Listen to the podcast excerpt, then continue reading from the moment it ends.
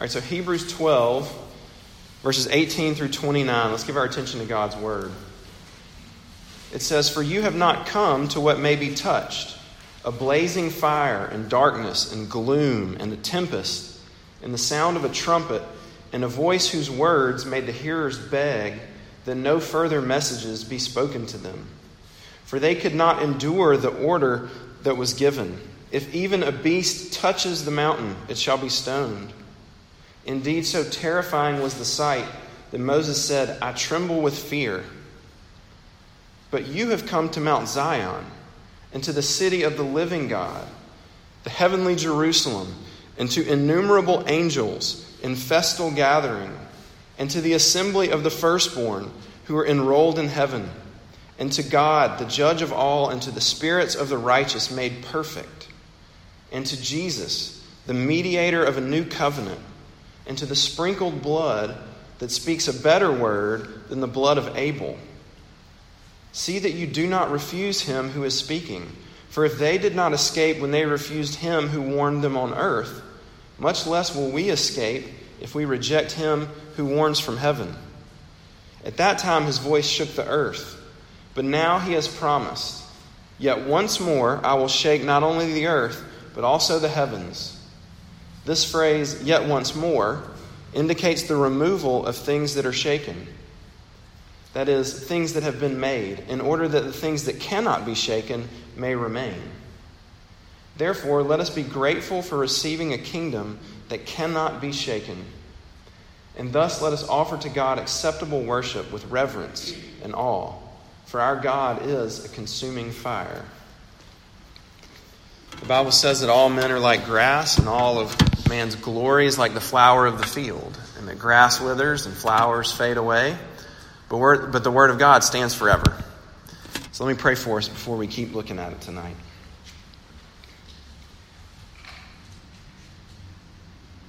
Oh God, our Father, Father, Son, and Holy Spirit, you are high and lifted up. You are holy, holy, holy. And yet you invite us to come and to hear from you because you speak to us. And so, Father, we pray that you would, you would let us and you would cause us to hear your words tonight. That you would work in spite of our hearts. That you would work in spite of our distractions. And that you would break through to us. And that we would hear good news. And that we would lay hold of good news and, and live in light of it. Father, would you do that? And we ask it in Jesus' name. Amen. All right, I'm sure that all of you are familiar with uh, the show Fixer Upper since you've lived in Waco for more than five or ten minutes.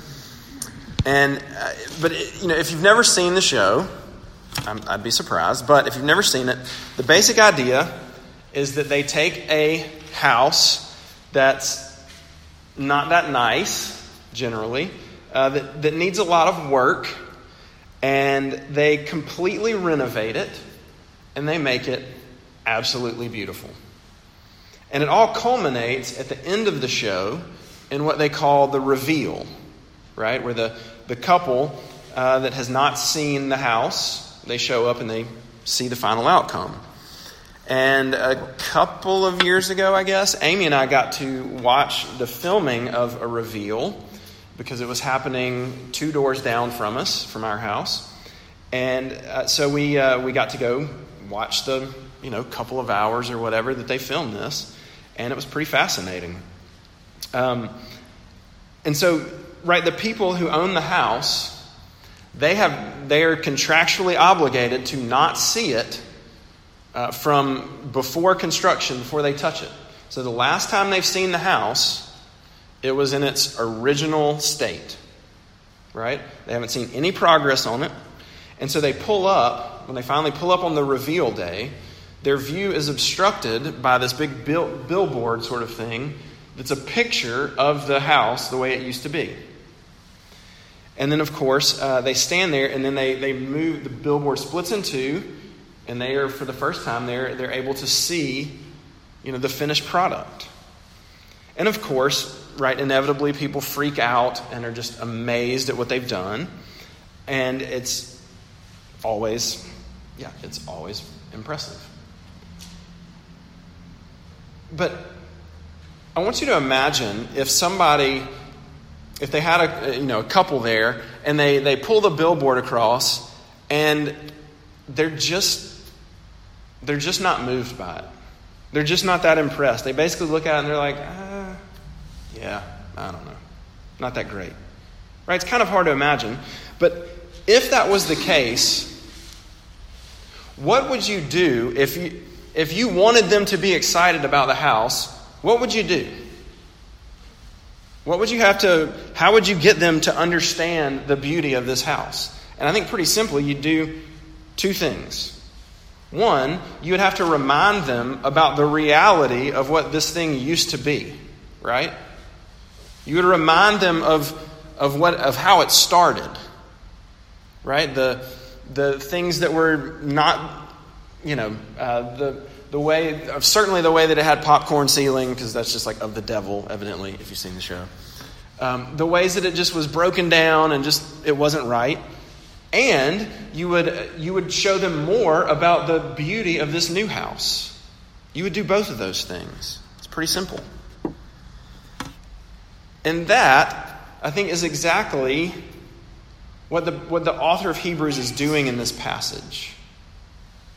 Right, this semester, and we're almost to the end of it, we have one more RUF left. That's hard to believe. But if you've been with us, you know that as we study, we're studying the book of Hebrews, and our theme every week is um, better than you can imagine. Because the author of Hebrews is writing to people that grew up uh, in the Jewish faith but they've gotten converted to Christianity. But because of some sort of persecution, they're really tempted to go back and, and really give up on Jesus. They're essentially wrestling with the question of is Jesus really worth it? What's so great about Jesus anyway?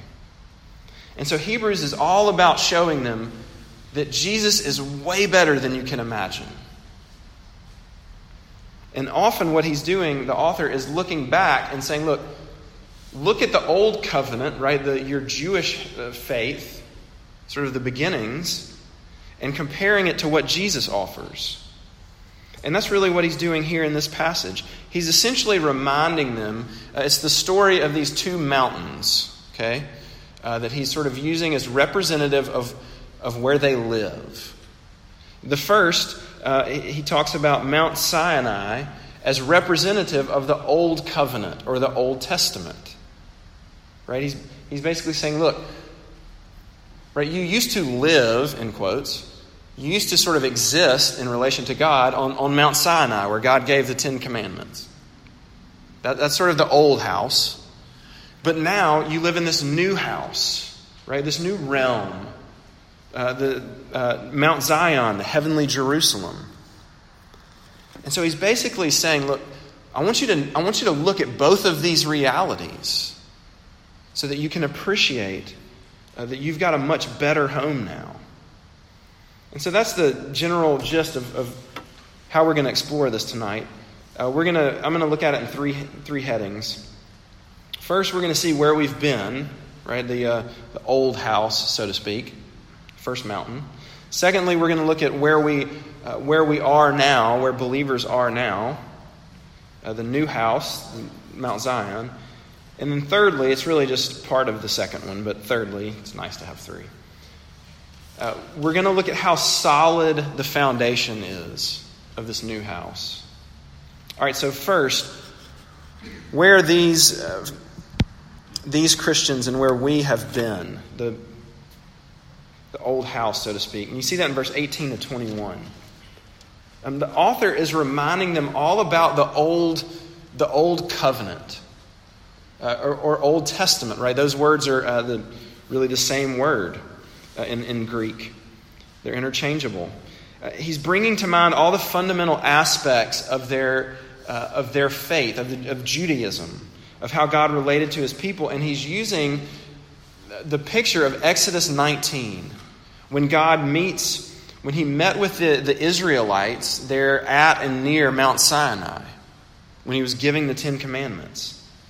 And the overall idea is that he's saying to them, Look, you can't forget this. Remember what this was all about. Don't forget what the old covenant was. Because remembering that, not forgetting, or remembering that, is going to help you understand why Jesus is so great.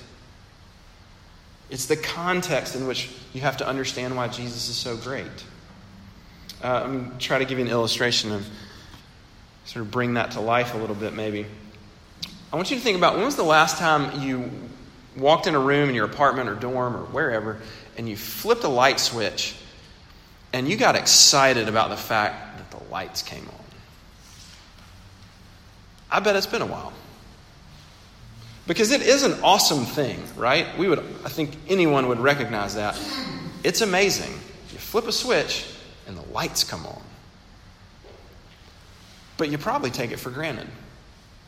But I can remember, I've told some of you this story, that when we lived in Louisville uh, in the fall of 2008, there was this insane windstorm that came through Louisville. It never rained a drop at our house, but in some parts of the town, 100 mile an hour straight line winds.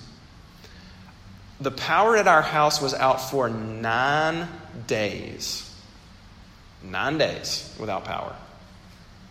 And when the, when the power finally came on, our, you could, our entire street, you could hear our entire street cheering, and everyone walked outside and was clapping and like yelling, and we were looking at each other, we were talking to each other, and like people that we you know never talked to before or since. And then we all went back inside and you know never really talked to each other again. But for the next few days after that happened, you would walk in and flip on a light and, and you would think, that's awesome. Right? Because you remembered that for nine days, that didn't happen. Right? You get the idea, right? The author is wanting them to remember. Don't forget, don't take this for granted. So, what is it there to remember, or we are to remember? What was it like? Well, it was absolutely terrifying. That's the picture. It was terrifying. And now, look, we got to say this on the front end, and I'll, I'll probably say it again. This is not to say, you got to be careful. This is not to say that the old covenant was bad, right? Um, he's not saying like, man, remember when when the the you remember how it was? It was terrible. Um, remember when God used to be mean and he quit being mean now? That's not what we're doing here. That's not what the author of Hebrews is saying. So what is he saying? What was it like? Um, it was terrifying. And why was it terrifying? Because God, in His holiness, was meeting with His people, and it was overwhelming. Right? There was fire and thick darkness, and it was super loud. There was wind. There was some sort of loud trumpet that was just blaring. There was this rumble. You weren't even allowed to touch the mountain, you couldn't go near it. It was the scariest environment you could imagine. And why? Was God just sort of putting on some sort of show? Well, no. So, what, what was it? What's what we just said? It's just the very nature of who He is.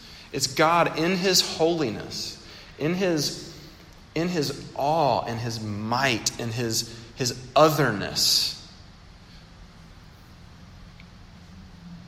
Uh, it's there's a sense in which everything about the old covenant, and, and sort of as typified here, it emphasized, it emphasized in a sense the problem. And now God is not the problem, but his holiness for us is because of our problem, because of sin. And so there's a, a sense in which what's emphasized in the old covenant is, is the difference um, how God is just absolutely different, other. And because of our sin, people just come undone in His presence. And now, look, again, we've got to be clear to say look, yes, there, God has always related to His people by grace. And God has not changed. It's, again, it's not like God was, you know, wow, glad God isn't like he was in the Old Testament, because he's actually exactly like he was in the Old Testament. So it hasn't changed. In fact, you see in verse 29 at the very bottom, he comes back around and says, and remember, God is a consuming fire. But he's pointing them back to, again, just to the um, remember what it was like, right? The, the emphasis, the picture of God's holiness. And that we as people deserve to be swallowed up by it. So he's not saying it's bad. He's saying, look, you've got to remember it, but don't stay there because that's not the end of the story.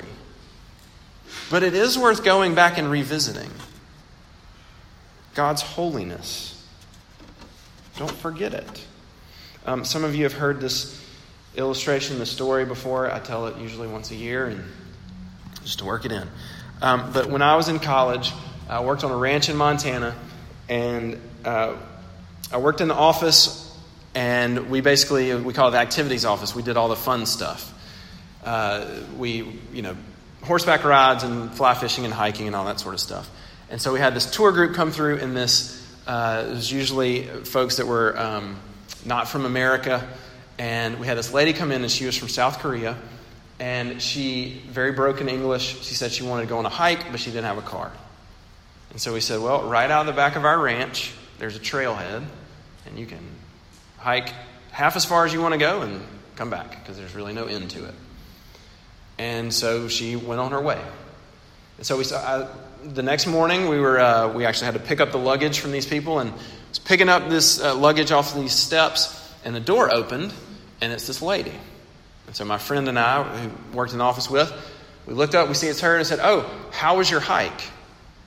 And she said, "Oh, I'll spare you that, you know, my attempt at an impression." She said, "Very scary." And we said, "Scary? Why was it scary?" And she said, "Saw a big bear." Like, oh wow, you saw a bear. Wow, that is scary. How far were you from the bear? Having this conversation, we were seven, eight, nine feet away from this lady. She took a couple of big steps towards us, right to where she could almost touch us, and she said, Um, this far? And did her arm like that. And so at that point, I got like my whole body just, I got chills. I said, Oh, wow, what, so what happened? What did it do?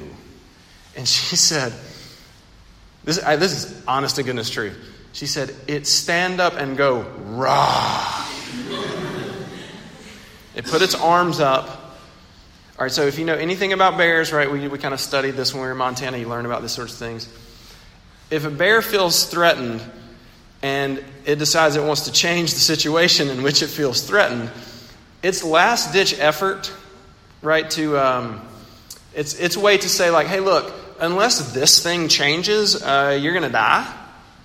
It'll stand up on its hind legs, raise its arms up, and sway and roar, right? Which I think any living creature would get the picture, right? Okay.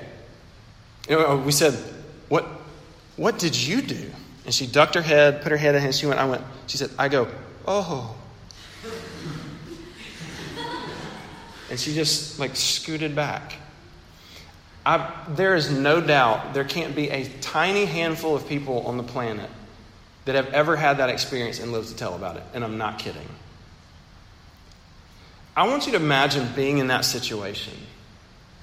Right? This is, I would argue, the deadliest predator on the planet. They can, uh, like it is nothing to a grizzly bear to end you. Just nothing. I want you to imagine that thing.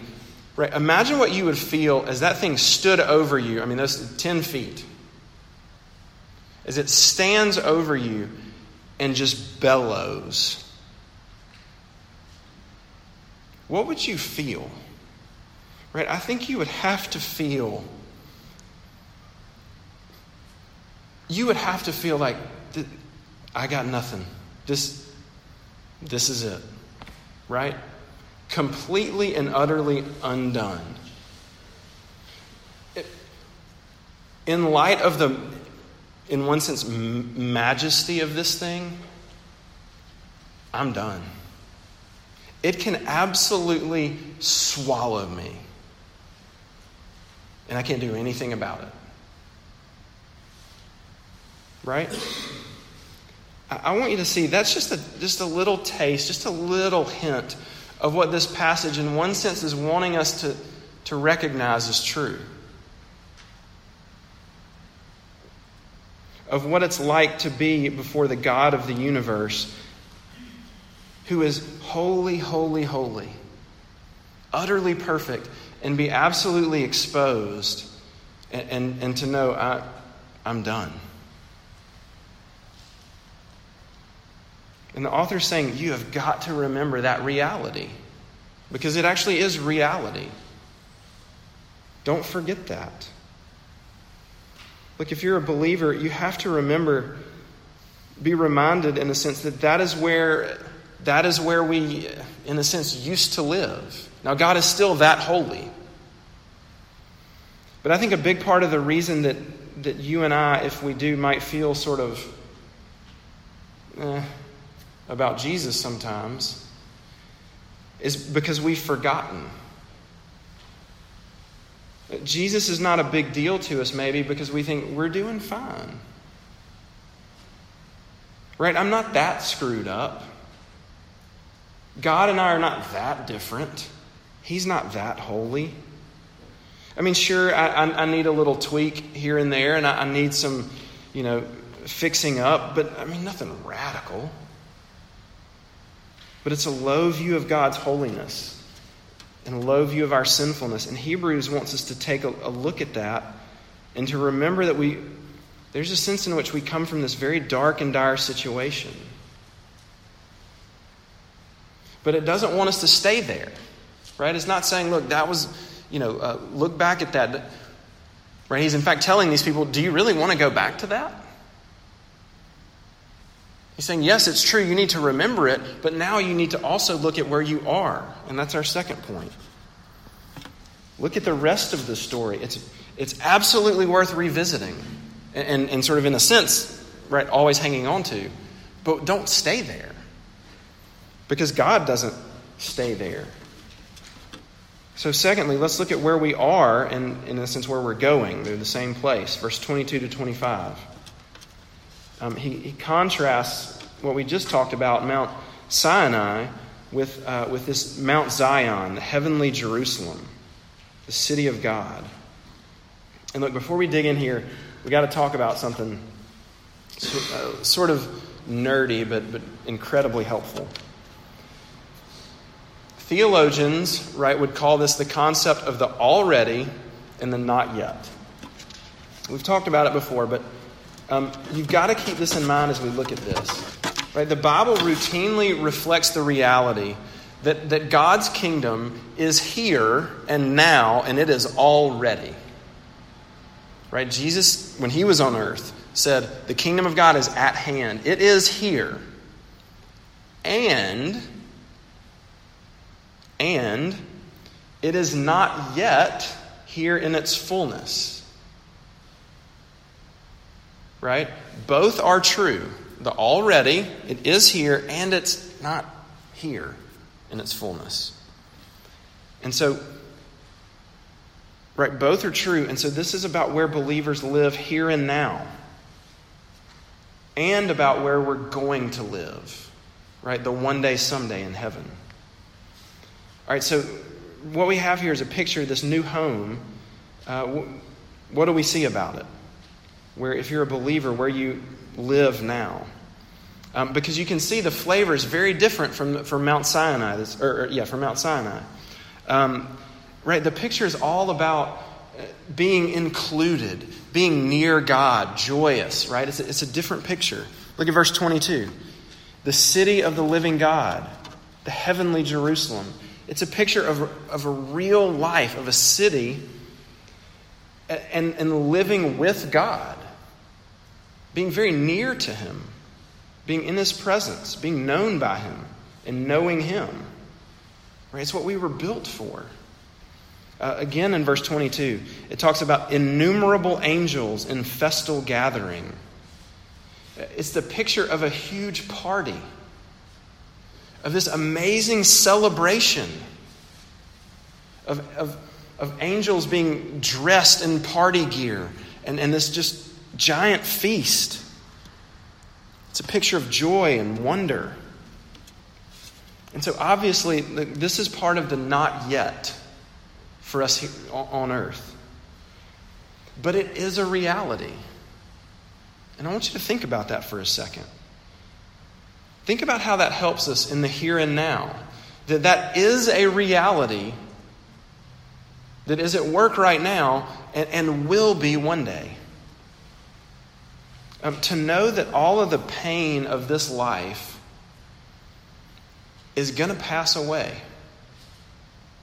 that one day it's going to be gone. That pain and suffering and sadness and death and strife and dysfunction, that every bit of it one day is going to disappear. And it's going to be replaced with joy and, and celebration forever. Right? It doesn't, it doesn't make the hardships go away. It doesn't make them just like, oh, well, now that I know that, like, now life's easy. But it definitely helps. It definitely helps to know that they're, that they're limited and that it's only for a time. Right? People throw around the phrase, it's going to be all right. Hey, man, it's going to be all right. We, people throw that phrase around a lot. And the truth is, frankly, here and now, in, in this life, it may not be. But if you're a believer, if you're a, a resident of this Mount Zion, of the heavenly Jerusalem, you can know that no matter what it is, it will be all right. That one day it's going to be made right. Uh, look at verse 23. Um, we see a little bit more. It says, The assembly, or you could translate the church of the firstborn who are enrolled in heaven. Right? The author's saying, Look where you are. Don't forget. Look where you are. Uh, you're, you've been adopted by God. You're one of the firstborn. He's your father. You're his child. It's true of you right now. That God looks at you and he feels the same way about you as he does his son, Jesus. And one day, you're going to experience the absolute fullness of that. You can know that he deals with you like a loving father. Uh, again, in verse 23, it says, And to, where else have we come? You've come to the spirits of the righteous made perfect.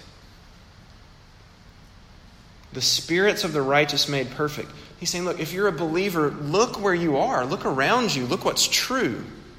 And what's true about you is that you, you have been declared righteous. You've been given Jesus' righteousness. So that right now, before the Father, you, your status is perfection.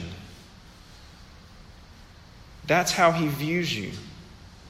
Despite whatever you've done, despite the, the sins that, that you continue to commit,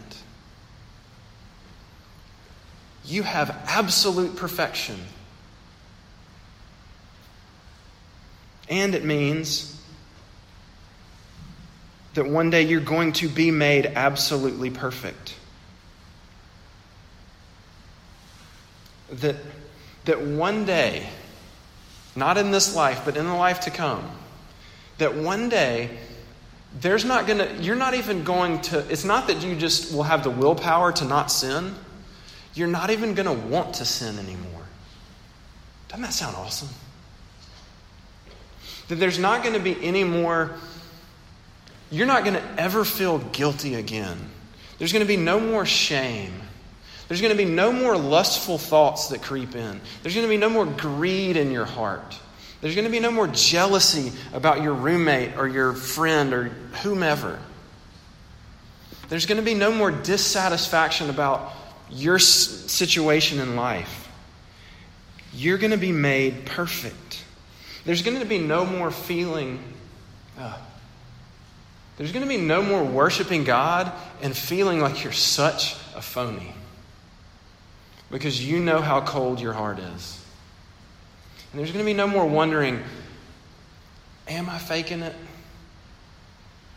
I mean, I'm, i know I'm not, and I am. You're going to be made perfect.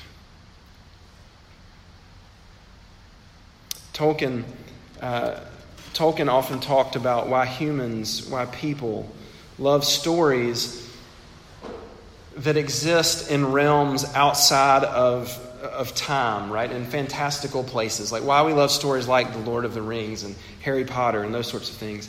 And he said, he basically says the reason is because that's what we were built for. It's in a sense where we've come from, and it's where we're destined to go. And, he's, and the author here is saying that you actually have that in part here and now, and one day it, it's where we will be. So, how do you get it? Verse 24 says uh, that we've come to Jesus, the mediator of a new covenant, and to the sprinkled blood that, that speaks a better word than the blood of Abel. Now, that's a reference to Genesis 4 and the story of Cain and Abel, right? The first two people that were born in this world, one of them was a murderer. And Cain kills Abel, and God, God says that Abel's blood cries out from the ground to him. And the idea is that it's crying out for justice. And he says that Jesus' blood, that was Jesus was killed, his blood was spilled on the ground, and his blood cries out from the ground something better. And the idea is that Jesus' blood cries out for mercy.